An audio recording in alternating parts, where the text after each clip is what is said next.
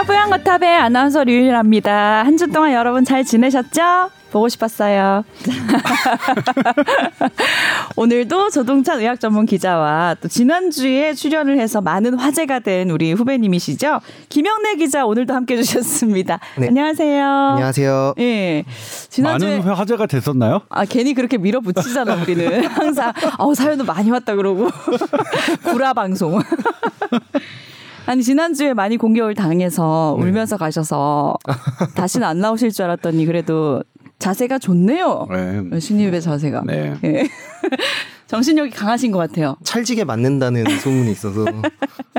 너 오늘, 왜 안경을 안 쓰고 왔어? 네. 응. 안경은. 그것도 저희가 지난주에 엄청 공격해서 어, 못 쓰고 온 것 같은데. 네. 네. 안경이 너무 안경이 알은 없고 태만 있어서 저희가 엄청나게 공격을 했죠. 아니 알은 있었는데 도수가 네, 없는 거였지. 알은 있었어. 알이 있었었나? 어. 네, 알까지는 어. 있는데 도수가 없다는 게 너무 이렇게 음. 모든 시청자분께 아, 공개가 돼서. 그럼 김현래 기자 굉장히 솔직하고 정직하신 분이네요. 굳이 얘기 안 해도 됐는데. 아니 근데 얘기 안 할 수가 없죠. 평소에는 음. 안경을 안 쓰던 음, 왜 분인데. 썼다 안 썼다 할 수 있잖아요. 아, 모자구나 안경이. 알겠습니다. 앞으로 쓰고 싶으면 언제든지 편하게 쓰셔도 됩니다. 저희 그냥 즐거워서 장난친 거지. 네, 한번 바꿔볼까 생각하고 있습니다. 비난한 거 아니에요? 네, 상처받지 마시고 집에 가서 일기 쓰지 마시고요. 어, 들켰네요. 알겠습니다. 자, 그럼 오늘도 사연이 와서 좀 소개를 해드릴게요. 오늘 좀 단안복 씨에 대한 궁금증이 있어서 보내주셨는데 저희가 요 분야는 좀 특별히 전문 분야가 필요할 것 같아서 연세 보안과 이성준 안과 전문의 연결해서 저희가 답변을 드릴까 합니다. 먼저 질문을 좀 소개를 해드릴게요. 저는 단안복시가 있는데 워낙 예전부터 있었던 거라서 정확히 단안복시가 생긴 게 몇 년이 됐는지는 잘 모르겠는데 대략 한 10년 정도나 된 것 같다고 하셨어요. 이게 어 그냥 글씨나 물건 형상이 막 여러 개로 겹쳐 보이면서 공부하거나 글씨 보거나 이런 게 굉장히 어렵고 피로도도 금방 오는 증상이라고 하는데요. 이게 지방에 사셔서 이런 종합병원 같은 걸 이제 오셨는데 정확한 진단도 나오지도 않고 뭐 가 보니까 시력이나 재고 또 비슷한 테스트만 계속 하고 다음에 또 오라 그래서 마땅한 설명을 안 해주셔서 그냥 포기를 하시고 이렇게 불편한 채로 그냥 10년간 사셨다고 하거든요.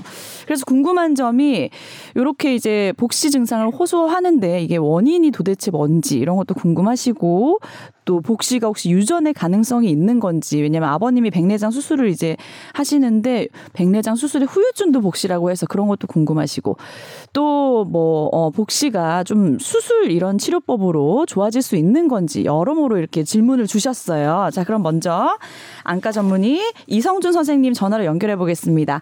선생님 안녕하세요.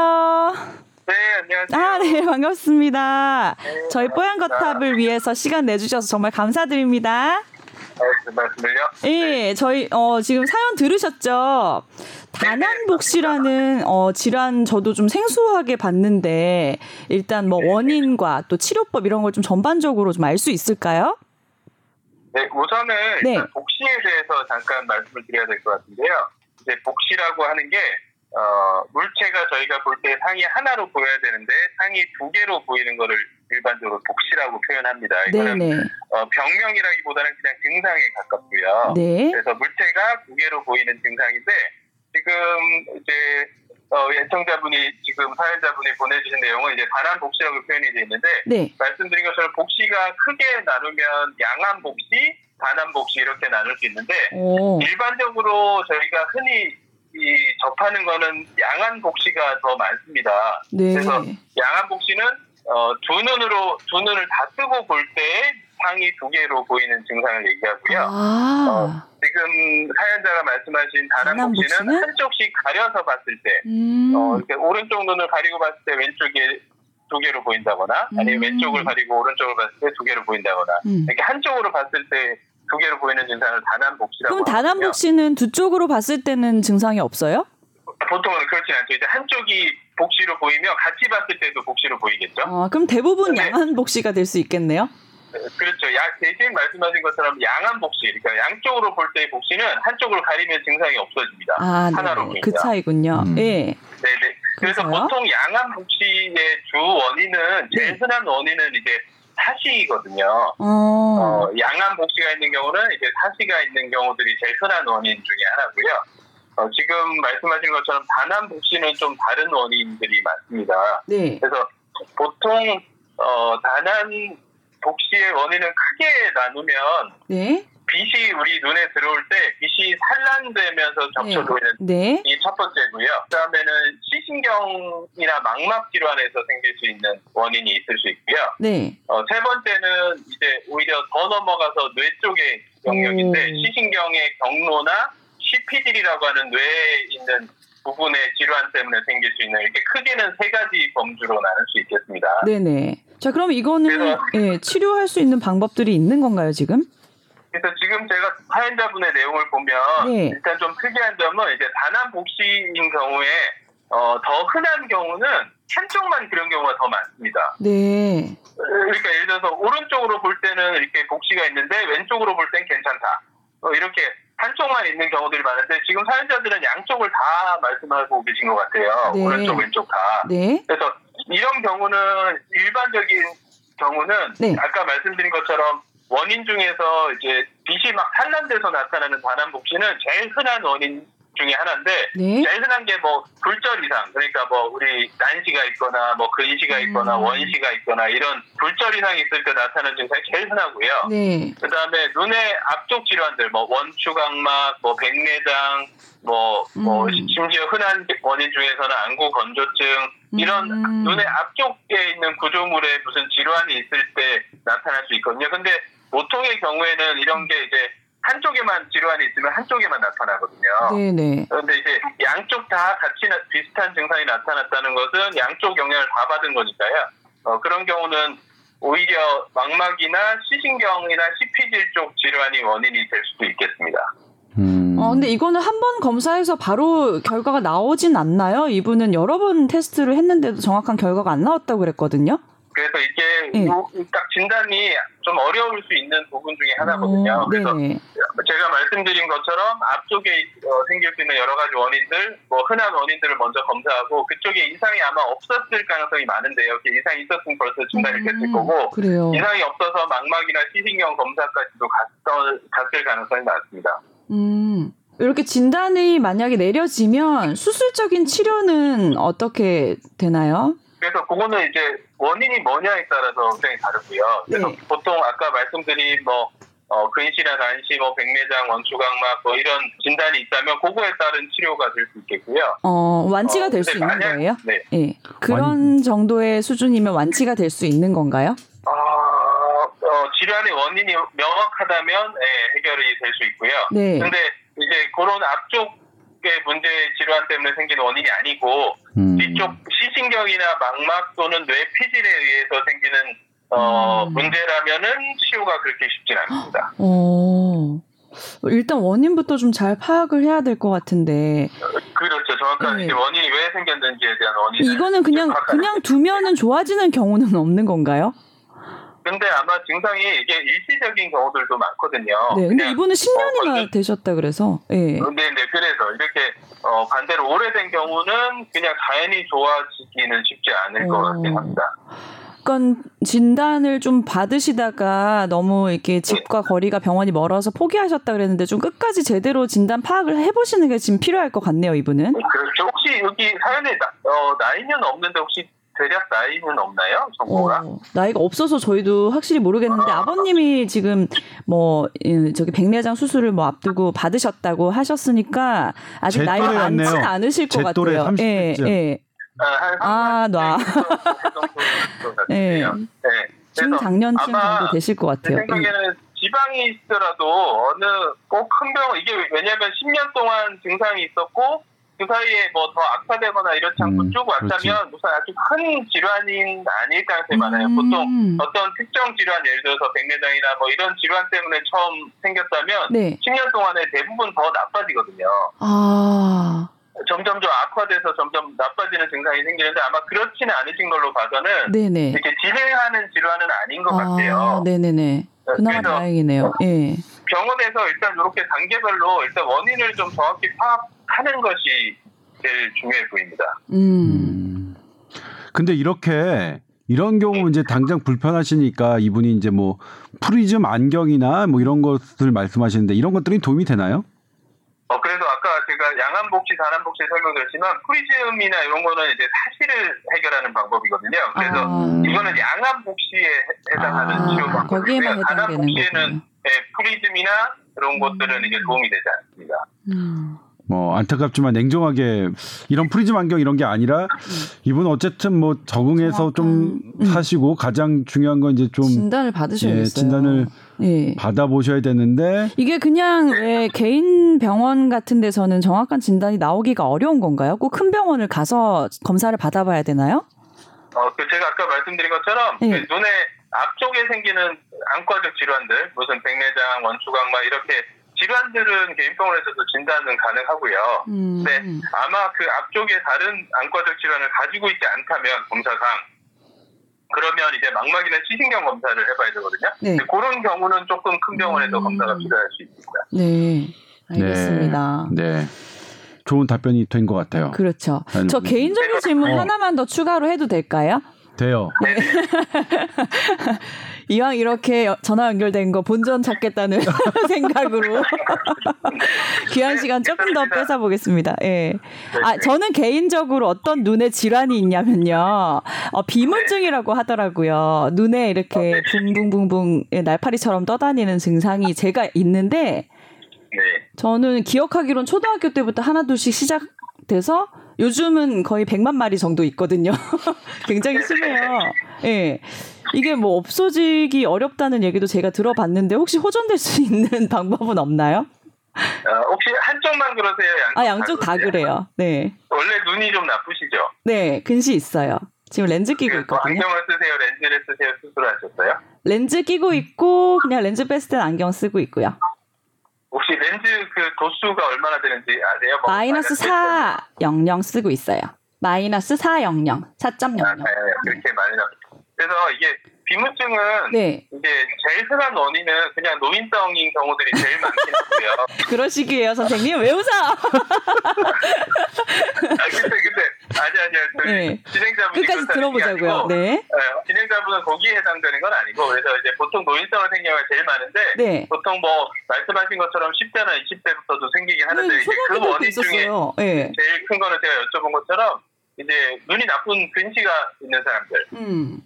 이제 더잘 생깁니다. 음. 어, 그래서 아마 근시랑 연관돼서 생기는 비문증일 가능성이 많고요. 네. 근데 이게 비문증의 원인이 대부분은 그냥 눈 안에 이렇게 찌꺼기 같은 게 생기는 거거든요. 눈 네. 안에 있는 공간에. 네. 그래서 이게 눈 안에 찌꺼기가 생기면 다른 데랑 달라서 그 어디 빠져나가 자연히 흡수되거나 빠져나갈 공간이 없거든요. 네. 그래서 대부분 그대로 남아 있어요. 그래서 이게 음. 오래돼서 또 이게 뭐 없어지지 않고 그러는데 어, 실제로 어, 저희가 설명드릴 때 이게 시간 지나면 괜찮아집니다라고 표현하는 거는 그 생긴 찌꺼기 자체가 없어진다는 의미는 아니고요. 물론 찌꺼기도 좀 옅어지거나 좀 줄어들기도 하고 아니면 위치가 이제 옮겨져서 중심부에서 좀 주변부로 옮겨지면 잘 인식을 못하기도 하고 하는데 그거보다는 이제 눈에 사람이 눈에서 그냥 적응이 되는 거예요. 계속 이제 보이는 거를 반복하다 보면 네. 이제 시간이 지나면은 어 이게 없는 것처럼 잘 인지를 음. 못하요 마치 우리 예를 들면 어릴 때 예를 들어서 시계를 안 차다가 처음 시계를 차면 굉장히 신경 쓰이잖아요. 네. 근데 맨날 시계 차고 다니다 보면 나중에 이게 시계 없으면 안 허전하죠. 잘 모르잖아요. 그것처럼 이게 똑같습니다. 이게 처음에 아. 비문증이 보이면 이렇게 처음에는 굉장히 불편하고 그렇지만 시간이 지나면 적응이 되면서 음. 어, 인지를 잘 못하게 되거든요. 저도 오래됐는데 선생님도 비문증 있으세요? 어, 저도 있어요. 저도 어, 있는데 있으세요. 예. 아니 근데 유일 아나운서는 네. 어렸을 때보다 지금 이게 더 많아졌다고 하니까 그 급격한 노화인가요? 근데 저도 되게 적응될 만한데 네, 네. 워낙 이게 숫자가 많아서 그냥 아, 안고 근데- 살고 있고 포기하고 있거든요. 예. 혹시 따로 검사는 해보셨어요? 어, 그러니까 안과 쪽에 검사는 해봤지만 비문증을 위해서 검사를 해본 적은 없어요. 어, 근데 한 번 정도는 해보시는 어. 게 좋고요. 특히 네. 이제 보통 비문증이 생겨서 그 증상이 변화가 없다면 더 늘어나거나 뭐 그런 증상이 없다면 크게 상관없는데 네. 계속 늘어나는 변화가 있다면 어, 이게 노화인가요? 대부분은 대부분은 단순 비문증이라서 문제가 없지만 네. 그래도 한 10% 정도에서는 이제 눈의 망막이나 시신경 질환을 동반하는 경우가 있거든요. 오. 그래서 어, 똑같이 이것도 비문증의 원인이 뭔지는 한번 확인을 오. 해보시는 게 좋고요. 그거는 네. 이제 안과에 가시면 이제 그 동공 확장제를 넣어서 동공을 이렇게 확장시켜서 눈 안에 망막을 자세히 볼 수 있는 검사가 있거든요. 아. 그래서 그 검사는 한 번 정도는 확인을 해보시는. 걸 추천드립니다. 네. 아, 감사드립니다. 오늘 사연 보내주신 분이랑 손잡고 같이 병원 가야겠네요, 저도. 네, 한번 오셔야 될 것 같습니다. 아, 네, 알겠습니다. 선생님 오늘 귀한 시간 내주셔서 너무 감사드리고 다음에 또 필요한 경우 있으면 또 전화드려도 될까요? 아, 그럼요. 감사드립니다. 다음에 또 직접 나와서 출연도 한번 해주세요. 네, 기회가 되면 또 한번 나가도록 하겠습니다. 네, 오늘 답변 너무 도움됐습니다. 감사드립니다. 네, 고맙습니다. 예. 네. 자, 이게 눈에 관련된 질환은 정말 이게 보는 거기 때문에 더 큰 불편을 느끼잖아요. 저도 네. 그렇고 오늘 사연 보내신 분도 그렇고. 네. 아, 그 사람의 네. 급격한 노화가 피부로만 나타나는 게 아니라 네. 눈으로도 나타날 수 있다는 게 참 놀랍긴 했어요. 오늘 아이템 하나 잘 잡으셨네요. 끝날 때까지 말씀하실 것 같은데. 아, 저는 그냥 봤을 때는 눈이 굉장히 맑고 아름답잖아요. 근데 이게 왜 찌꺼기가 끼는지 도저히 이해할 수가 없네요. 그게 네. 이게 이제 현대의학이 아직 밝혀내지 못했지만 네. 그렇게 잡다한 그런 생활을 하면 내 몸에 그런 찌꺼기가 어디든 껴요. 잡다한? 저 어제도 사이클 타고 온 여자예요. 아, 그런데 제가 어제 진짜 사이클 요즘 열심히 타고 있거든요. 네. 운동을 여러 가지를 해봤는데 도저히 살이 안 빠지고 효과가 없어서. 제가 말씀드렸잖아요. 살이 살이 안. 빠지는 이유는 살이 네. 없기 때문이에요. 어, 근육이야? 근육, 근육. 아, 근육이라고요? 네, 네. 그 떡대는 아, 떡대. 아, 나 지금 칭찬인 줄 알았는데 또 이렇게 빠진 기대를 하지 말아야지. 네. 그래서 어제 한남대교까지만 가야지 하고 갔는데 동호대교더라고요. 아, 나 너무 아. 억울하더라고요. 집에 갈때 아. 울 뻔했어요, 진짜. 운동 열심히 하는 건 좋죠? 아, 그러니까 그렇죠. 네, 요즘 좋죠, 코로나 좋죠. 때문에 어디서 운동을 못 하니까 자꾸 한강에 나가서 이렇게 운동을 하고 네, 있거든요. 네, 여러분도 건강 관리 잘 하시고요. 네, 자, 다음 좋습니다. 사연 또 하나가 들어왔는데 요 지난번 사연 음, 방송 내용과 좀 관련이 있는 얘기인데요. 어, 과민성 대장 증후군과 장염과의 연관성을 좀 얘기를 해주신다 그랬는데 그 내용이 없더라고요. 네, 제가 그때. 어, 네. 말씀 드려 드렸는데 이제 그 부분이 지나갔죠. 빠졌나 봐요. 근데 네. 제가 다시 찾아봤는데 다시 제가 장염 여쭤봤는데 얘기를 해서 좀 이게 계속 연결이 일단은. 감, 네. 과민성 대장 증후군은 네. 우리가 해부학적으로 들여다봤을 때 이상이 없는 것을 말합니다. 음. 그러니까 장염이 있는 상태면 과민성 대장 증후군이 아니에요. 네. 그건 장염에 의한 뭐 설사나 복통이나 변비나 이런 증세지. 그래서 장염이 없어야 그런 것들이 전혀 없고 설사나 변비, 복통 이런 증세가 있는 걸 과민성 대장 증후군이라고 하는데 네. 그럼 장염과의 어떤 관계가 있느냐? 장염이 실제로 있었을 때 과민성 대장 증후군의 소인이 있는 사람이 장염으로 인해서 유발될 수가 있는 거예요. 그 트리거라고 하는데 네. 예를 들면 이제 원인 장염이 원인이 아니라 원인은 이제 코즈라고 하죠. 원인이 아니라 과민성 대장 증후군의 어떤 기질을 갖고 있는 사람에게 있어서 장염이라는 이벤트가 과민성 대장 증후군을 계속 이제 발현하게 하는 그런 원인이 될 수 있는 거죠. 그러니까 장염이 다 났더라도 내가 과민성 대장 증후군이 계속 인- 진행되는 어, 유지되는 그런 관계는 있더라고요. 잘 못 알아들었어요. 아 그런가요? 그러니까 뭔 말이지? 아 그런가요? 어, 네. 이를테면 네. 과민성 대장 증후군이 장염을 일으킬 수는 없어요. 왜냐하면 네. 과민 장염이 있으면 과민성 대장 증후군이 아닙니다. 음. 그런데 내가 현재 지금은 아무것도 없어요. 과민성 대장 증후군이 아니에요. 네. 그런데 장염에 걸리고 났어요. 네. 걸렸더니 막 설사하고 배가 아파요. 음. 그런데 장염이 다 나았어요. 그러니까 바이러스나 세균은 다 없어졌어 내 몸에서. 네. 그런데 나는 계속 어 복통이나 설사를 하는 거예요. 네. 그러니까 장염이 앓고 난 이후에 나는 장염 증세가 계속 있는데 그러면 장염이 없어졌고 이상이 없으니까 그때 나는 과민성 대장 증후군이 되는 거죠. 네. 그러니까 장염이 과민성 대장 증후군의 소인이 있는 사람에게 어떤 어 그것을 나타나게 하는 발현하게 하는 이걸 트리거라고 하는 건데 음. 아. 그런 요인으로 될 수는 있다. 아, 그래요. 네. 이제 알았네요. 아 그런가요? 처음에 제가 너무 어렵게 설명드려서 아니요, 죄송합니다. 제가 머리가 나빠서 아니 이해력이 괜찮아요. 떨어져서 뭐. 급격한 노화를 저희가 받아들여야죠. 되잖아요. 예. 네, 그럼요, 그럼요. 그렇죠? 예. 아니 그러면은 저처럼 과민성 대장 증후군을 가지고 있는데 저는 평소에 제일 자주 앓고 있는 병이 장염이거든요. 네. 그러니까 가민성 대장 증후군을 가지고 있는 분들은 장염에 더 걸리기가 쉬운 건지 그게 궁금하더라고요. 그래서 이제 그 역행은 아니, 그러니까 과민성 대장 증후군이 음, 네. 장염을 그럼 더 많이 일으키게 하느냐? 음. 그건 아닌 것 같아요. 이제 왜냐하면 장염이라는 거는 그런 것 같거든요. 장염이라는 어. 거는 우리가 음식을 먹었을 때 거기에 있는 세균이나 바이러스 때문에 우리가 장염에 음. 걸리는데 과민성 대장 증후군 환자가 아까 있는 분이 음.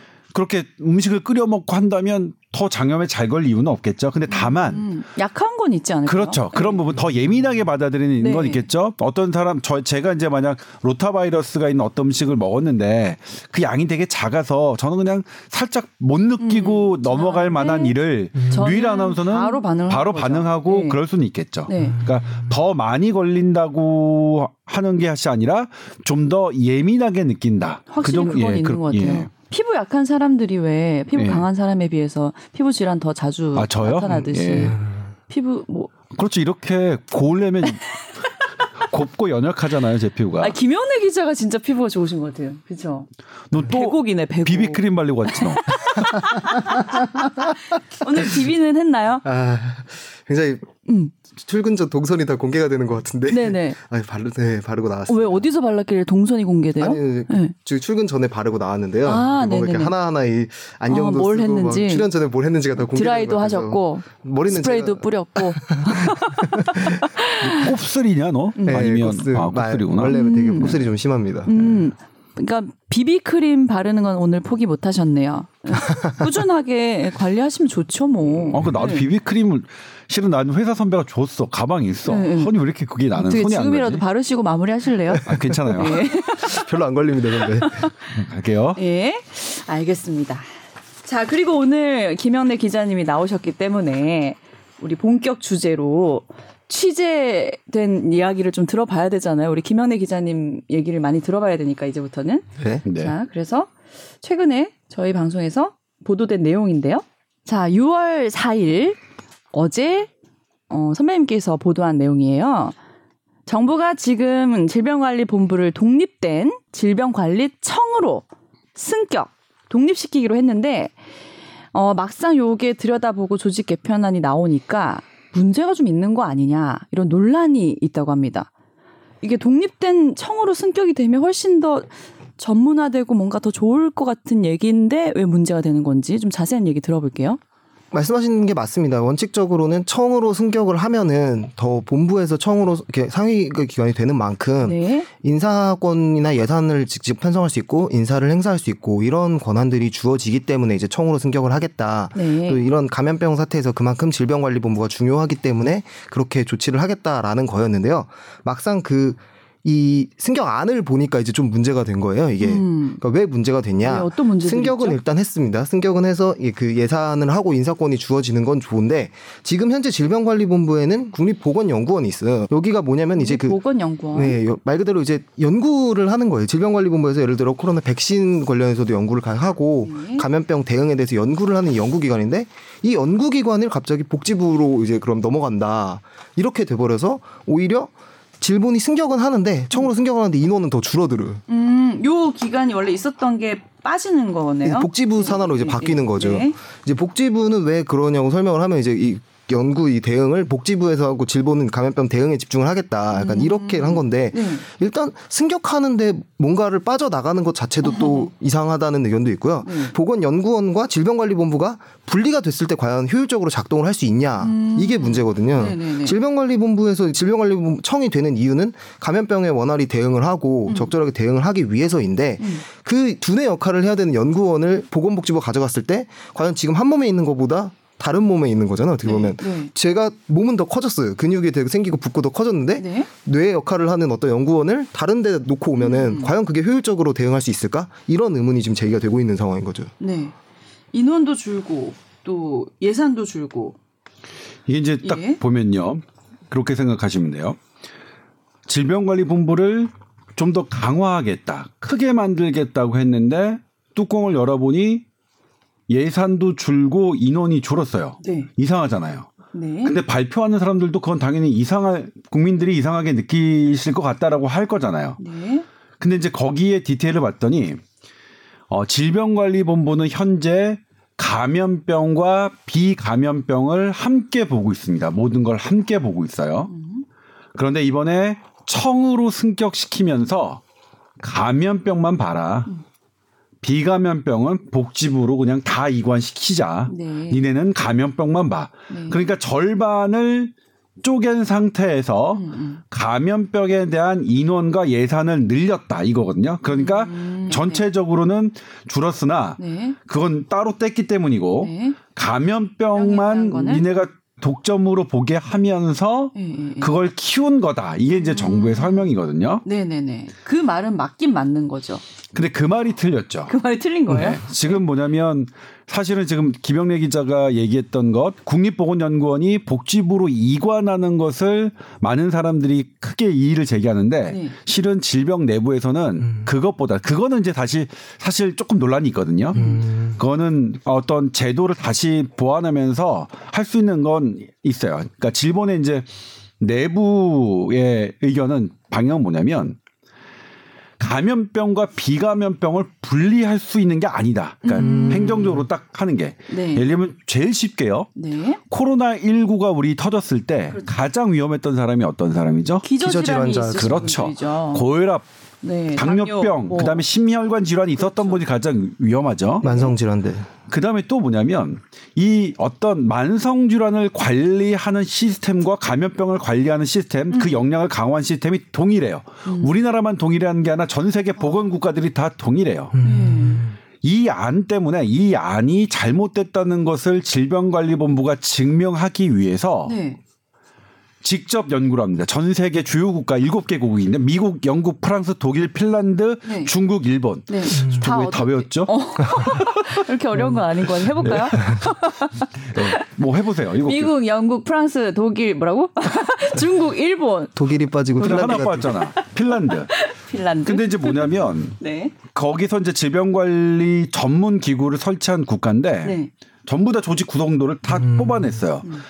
비감염병과 감염병을 분리한 전문 기구는 없어요. 없어요? 단한 나라. 단한 곳도 없어요. 오. 왜냐하면 의학의 입장에서 보면 이걸 전문가의 입장에서 보면 할수 없는 만성병을. 따로 관리 그 예를 들면 코로나 19가 딱 터졌어요. 네. 하는데 어떤데 그러면 우리가 가장 먼저 그 방역 인원을 투입해야 되느냐를 할 때 만성병은 손 놓고 있었어요. 음. 그러면 또 지금처럼 복- 복지부에 가서 만성병 이런 자료 좀 주세요. 뭐 좀 어떻게 돼 있어요. 이렇게 해야 되는 아유, 거예요. 복잡해지고 시간 걸리고 뭐 그러니까. 질병관리본부가 네. 가장 내부에서 문제라고 생각하는 부분은 이 부분입니다. 네. 전문가들도 가장 문제 이번 음. 승격안의 가장 문제라고 생각하는 부분이 감염병과 비감염병을 분리한 것이 가장 문제다. 이게 무슨 뭐 쪼개기도 아니고 질병관리본부 쪼개기도 아니고 음, 그러니까 예를 들면 어떨 수도 있냐면 오케이 내, 내가 니네 질병관리본부 좀 키웠으니까 나머지는 우리가 좀 가지고 갈게 이런 식이 아니냐라는 그런 극단적인 오해도 살 수 있는 부분이거든요. 일단 가장 중요한 건 질병은 통합이 예를 들면 우리가 어떤 건강 검진을 받을 때는 네. 내가 감염병과 고혈압 이것을 함께 받아야지 감염병은 저쪽 병원에서 받고 고혈압과 당뇨병은 이쪽 병원에서 받고 그게 아니거든. 내가 예를 들면 감염병에 걸렸어요. 그러면 내가 고혈압과 당뇨병도 있어요. 고혈압과 당뇨병과 감염병을 함께 통합으로 보는 병원이 우리가 만들어내야 되는 병원이지 감염병은 따로 물론 이제 각각 분야에서 병원에서 감염병을 전문으로 하시는 분, 고혈압을 전문으로 하시는 분, 당뇨병을 전문으로 하시는 분이 각각 존재하는 건 충분히 가능한 일이나 같은 병원에 어떤 한 분을 할 때는 그분들이 통합적으로 모아서 보는 시스템이 중요하거든요. 네. 그러니까 통합적으로 어떤 질병관리본부의 역량을 강화하겠다고 우리가 청으로 승격하는데 비감염병을 어, 행정적으로 칼로 자르 무자르듯이 이렇게 전혀 의학적으로 아- 아- 하지 않은 것을 가장 큰 문제라고 봅니다.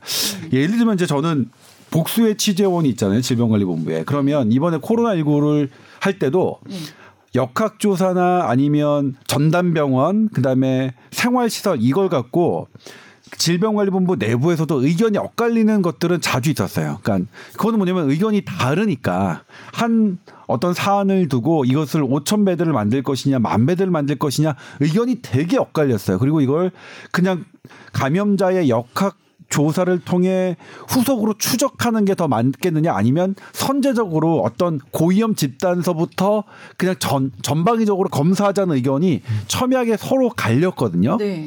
근데 그건 저는 뭐냐면 누가 맞다고 할 수는 없을 것 같았어요. 그렇죠. 왜냐하면 이거는 이거대로 의견이 있고 이건 이거 이거대로 의견, 의견 이 있고 그런데 문제는 코로나19는 우리는 잘 모르고 네. 근데 각자의 최선을 다해서 선택한 게 다르게 결과가 나타나는 건 있었는데 제가 솔직하게 말씀드리면 이 질병관리본부 청으로 승격할 때 비감염 부분을 따로 떼내는 부분은 네. 내부자들은 제가 취재를 했던 분들은 그렇게 엇갈렸던 분들도 전원 반장일치로. 어, 거의 저에게 이건 정말 잘못했다. 음. 네? 감염병과 비감염병을 이렇게 분리하는 그런 조직 개편은 질병관리본부가 아니다. 어? 사실상 이게 가... 이제 가장 그 핵심적인 부분인 것 같고요. 질병관리본부 자체 내에서 보는 연구를 하셨던 부분들은 이제 두 번째가 이제 문제가 되는 게 질병관리본부에 있었던 긴밀하게 있었던 국립보건연구원을 보건복지부 산하라고 했죠. 네. 그런데 이 부분에 대해서는 정은경 본부장은 찬성을 했어요. 네. 네. 그게 내용이 어떻게 되죠? 두 기관이 이제 같이 발전할 필요가 있다라고 음. 이야기를 했고요. 음. 대신 질병관리청으로 독립을 하더라도 여기도 분명히 연구기관이 필요하기 때문에 네. 자체적으로 연구할 수 있는 그런 시설이나 조직이 필요하다고는 얘기를 했습니다. 사실 뭐냐면 질병관리본부만 커진다고 커질 수 있는 조직은 아닌 것 같아요. 그러니까 음. 이게 맞습니다. 사실은 밑에 기초과학을 하고 있는 국립보건연구원이 상당히 역량이 강화돼야죠. 그래야 이제 연쇄적으로 질병관리본부의 역량도 강화될 수 있는 거고. 네. 그리고 더 원론적으로 말씀드리면 국립보건연구원이 강화되려면 우리나라의 기초의 과학이 발달해야만 가능한 일입니다. 네. 예를 들면 제가 이제 어제 취재하면서 가는데 그렇게 한다 해요. 자리를 막 전문직으로 한다고요. 거기 전문직으로 갈 수 있는, 있는 인원이 그런 대우할 준비가 우리 사회는 돼 있나요? 음. 안돼 있어요. 저는 그래서 이걸 제도를 바꾸는 것만으로 국립보건연구원이나 질병관리본부 청이 확 우리 수준으로 업그레이드 된다. 미국이나 우리가 막 눈높이를 높이 봤던 프랑스, 독일처럼 확 향상된다고 보여지지는 않습니다. 전 음. 개인적으로는 그들의 향상된 실력은 아까 뿌리를 보면 기초과학을 되게 중하게 여겼고 거기서부터 활발한 연구가 된 다음에 그 연구들이 이어져서 국립보건연구원 그다음에 CDC로 가는 거지. 네. 그런 데는 되게 빈약한데 뭐 CDC, NIH가 아주 풍성하다 그런 나라는 전 못 봤거든요. 음, 네. 그래서 이제 그거는 원론적인 얘기입니다. 어쨌든 근데 우리가 질병관리본부를 조금 좋게 하겠다, 강화하겠다고 하는 건데 질병관리본부 내부에서 이렇게 강력한 반발이 일어나는 것은 문제가 분명히 있는. 문제가 있는 것처럼 보입니다. 네. 예?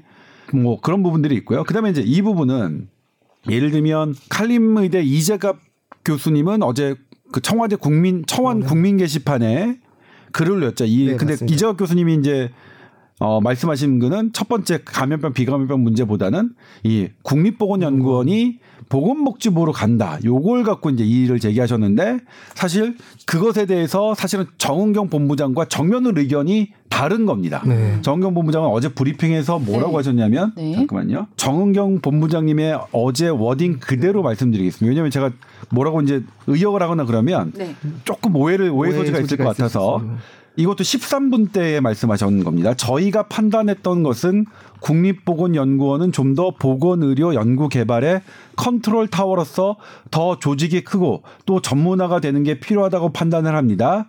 그리고 국립보건연구원이 담당하고 있는 부분이 감염병 연구를 포함하고는 있지만 유전체 연구라거나 아니면 재생의료 연구 같은 그런 보건의료 전반에 대한 연구 기능을 담당하고 있기 때문에 네. 그런 연구 기능이 현재 복지부가 갖고 있는 여러 가지 연구 사업들하고도 어느 정도 통합되면서 좀 더 포괄적으로 진행되면서 발전되는 게 필요하다는 그런 판단을 했습니다라고 합니다. 어, 네.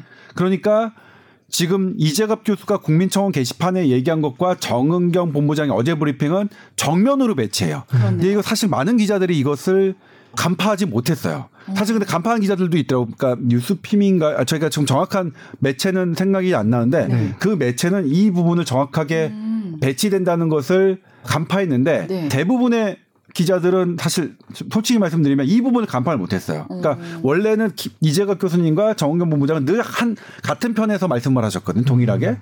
달랐고 근데 여기서 이제 정경 본부장님이 한 한마디를 더 추가하신 게 네. 하지만 질병관리본부도 청이 되더라도 연구 기능이 필요하다. 음. 그래서 이제 뭐냐면 질병 관리를 잘할 수 있는 역학적인 연구 모델링이라거나 예측이라거나 아니면 역학조사 방법론을 음. 개발하거나 아니면 감염병로의 역학적인 특성을 분석하고 실태 조사를 하는 등의 역학적인 그런 연구 기능이 음. 필요하고 또 감염병을 퇴치하거나 예방하기 위해서는 여러 가지 정책들을 개발하는 정책 개발에 대한 연구와 정책을 평가하는 그런 의사 결정을 위한 근거를 마련하는 연구 조직과 인력을 확대하는 것은 필요하다고 판단하고 있습니다. 네.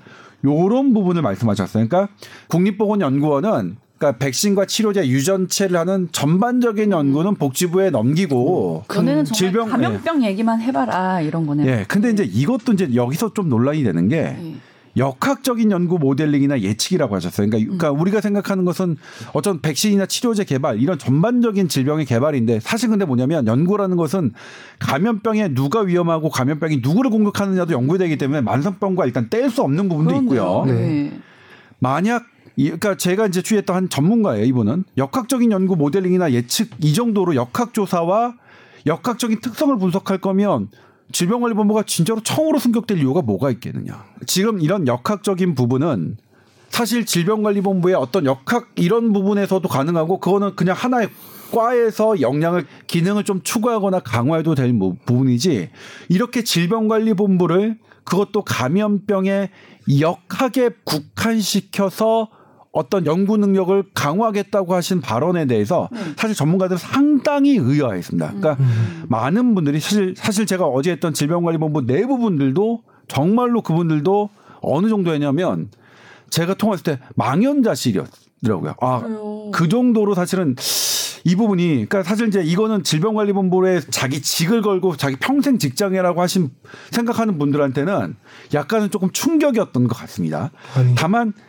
어떤 거 있냐면 정은경 본부장이 말씀하신 이게 좀 더 국립보건연구원이 좀 더 큰 바닥에서 음. 해야 된다는 것은 이거는 전문가들이 인정을 하는 전문가들도 꽤 돼요. 음. 그 말은 맞다. 사실 종립보건연구원이 커질 필요는 질병관리본부 밑에서 국한되기보다는 네. 좀 커져서 사실은 그러니까 그냥 전반적으로 연구는 어떤 필요에 의해서 하는 게 아니라 음. 아주 그냥 음. 폭넓게 하고 음. 그 다음에 질병관리본부랑 필요한 연구들이 뭔지를 맞춰보는 것. 그러니까 폭넓게 복지부로 가는 것은 맞는데 다만 이 감염병을 하기 위해서 아니면 질병에 관해서 하는 부분은 별도로 만드는 방안이니까 이렇게 역하게 국한하지 않고 음. 질병에 관한 질병에 진짜 그러니까 예를 들면 국립보건연구원은 질병이 아니라 전반적인 과학을 다루는 거죠. 네. 의학, 생명학 이것을 다 다루는 국가의 연구기관으로서의 기능, 의학과 과학과 질병과 관련된 그러니까 바이러스, 질병을 일으키지 않는 바이러스도 연구하는 거죠. 이를테면 음. 우리나라에 없는 바이러스도 여, 연구를 하는 거죠. 음. 그런데 질병관리본부는 현존하는 위기에 대응할 수 있는 그런 그다음에 실용적인 그런 연구와 관련된 것들을 남겨놓는 그런 식의 플랜을 말씀해 주셨으면 더 좋지 않을까라는 의견을 개진해 주신 분들도 있었습니다.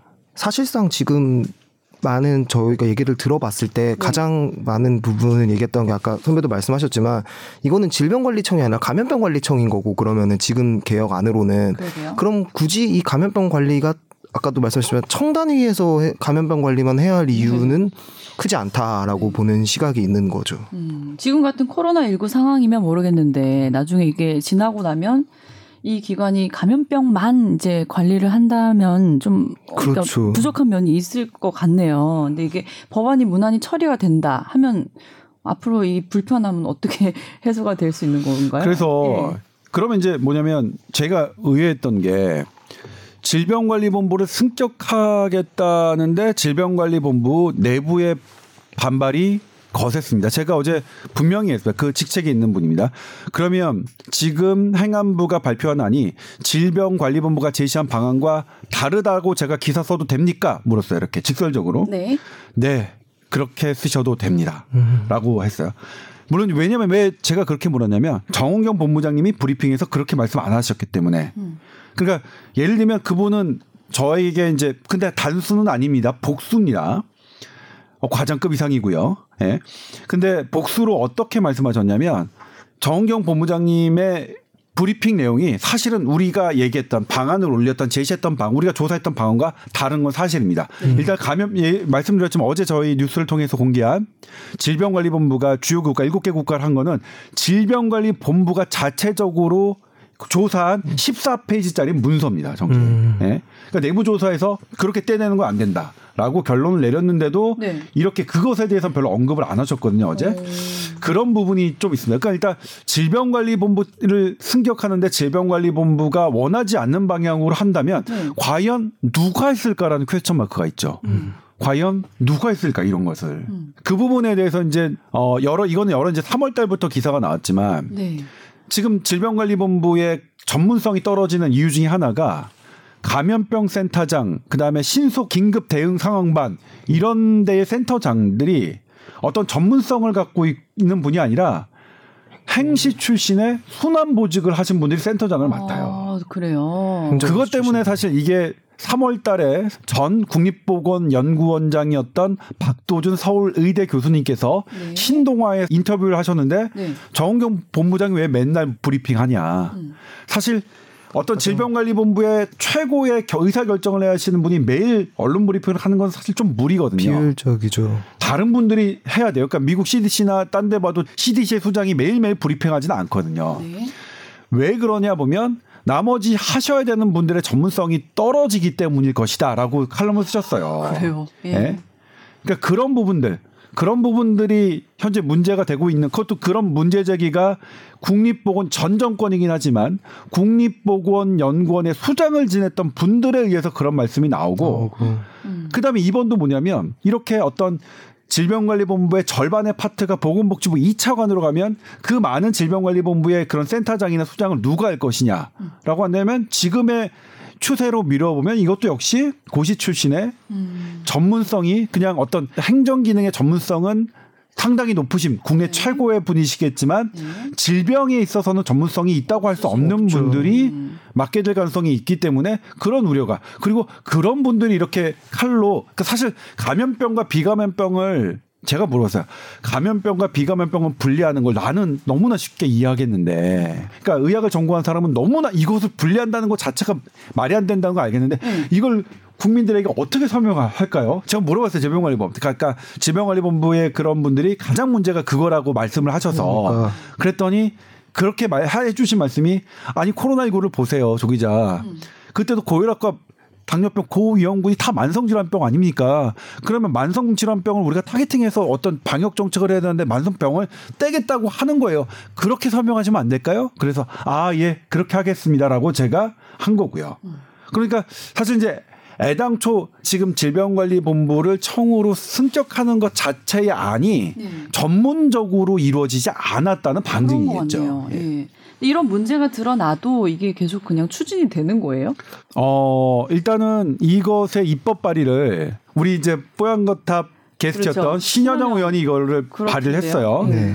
그래서 제가 이제 이런 문제가 되고 난 직후에 신현영 의원과 얘기를 했는데 신현영 의원이 이 부분에 대해서 본인의 페이스북에 어, 올렸어요. 음. 그래서 자기가 이제 법안 1호로 발의한 법인데 음. 이런 부분에 문제가 돼 있는 그러니까 저, 실제로 질병관리본부가 실질적으로 기능을 강화하기 위한 승격이 아닌 부분에 대해서는 면밀하게 들여다보고 조정해 나가겠다고 본인의 페이스북에 쓰셨습니다. 음. 그러니까 뭐 그런 부분들이 수정의 여지는 있다. 네, 수정의 여지는 있을 것 같아요. 국회에서 또 논의를 해야 되는 부분이기 때문에. 네. 코로나19 사태 때문에 아 근데 나는 김영래 기자한테 네, 일어나지 조금, 않아야 예. 될 음. 일들도 막 많이 일어나는 것 같아요. 묻고 싶었던 게 네. 이걸 처음에 처음에 이제 행안부가 이틀 전에 발표했어요. 네. 그때 김영래 기자가 드는 생각은 어땠나요? 저도 비슷했던 게 사실 저는 우리 국민들이 질병관리본부라는 조직이 있다는 거를 코로나19 사태 전에 아는 분이 그렇게 많지 않았다고 생각을 해요. 사실 이 질병관리본부라는 조직 자체가 왜냐하면 음. 감염병 이런 위기 상황이 아니면 잘 드러나지 않는 있다고 해도 이렇게 중요성을 다시 그렇죠. 한번 느끼는 거죠. 네. 네. 그런데 그런 상황에서 음. 지금 국민적 관심을 지금 굉장히 많이 받고 있는 조직이고 음. 여기에 대해서 청승격을 해야 된다라는 거는 사실 뭐 많은 맞는 얘기 아니야? 많은 사람들이 공감하고 너무 딱 네. 직관적으로 느끼잖아. 지금의 상황에서 코로나에서 제일 고생하시는 분들이 네. 질병관리본부고 그럼 이분들 청으로 승격해서 더 좋은 대우 해줘야 된다라고 생각할 거라는 생각이 다 들고요. 음. 근데 제일 먼저 이제 들었던 게그 주변 선배도 말씀하셨지만 그냥 저는 그 생각이 들더라고. 아니 청으로 승격을 하는데 음. 청으로 승격을 하는데 이 안에 대해서 이렇게 논란이 많다면은 뭔가 이 승격 방식에 대해서는 조금 논의를 해봐야 되지 않을까. 왜냐하면 국민적 공감대를 갖고 있는데도 불구하고 이렇게 걱정과 우려의 목소리가 나온다면은 이거에는 어떤 문제가 있지 않을까라고 생각을 했고 근데 과연 그 문제가 뭔지는 이제 제가 조금 더 알아봐야 되는 게 저는 아무래도 아까 말씀하셨죠 의료 전문가는 아니니까 그런 부분 생각들이 좀 들더라고요. 그러니까 제가 왜 여쭤봤냐면 네. 제가 이제 그거를 이거를 처음에 이건 문제가 있다라고 얘기를 했을 때 네.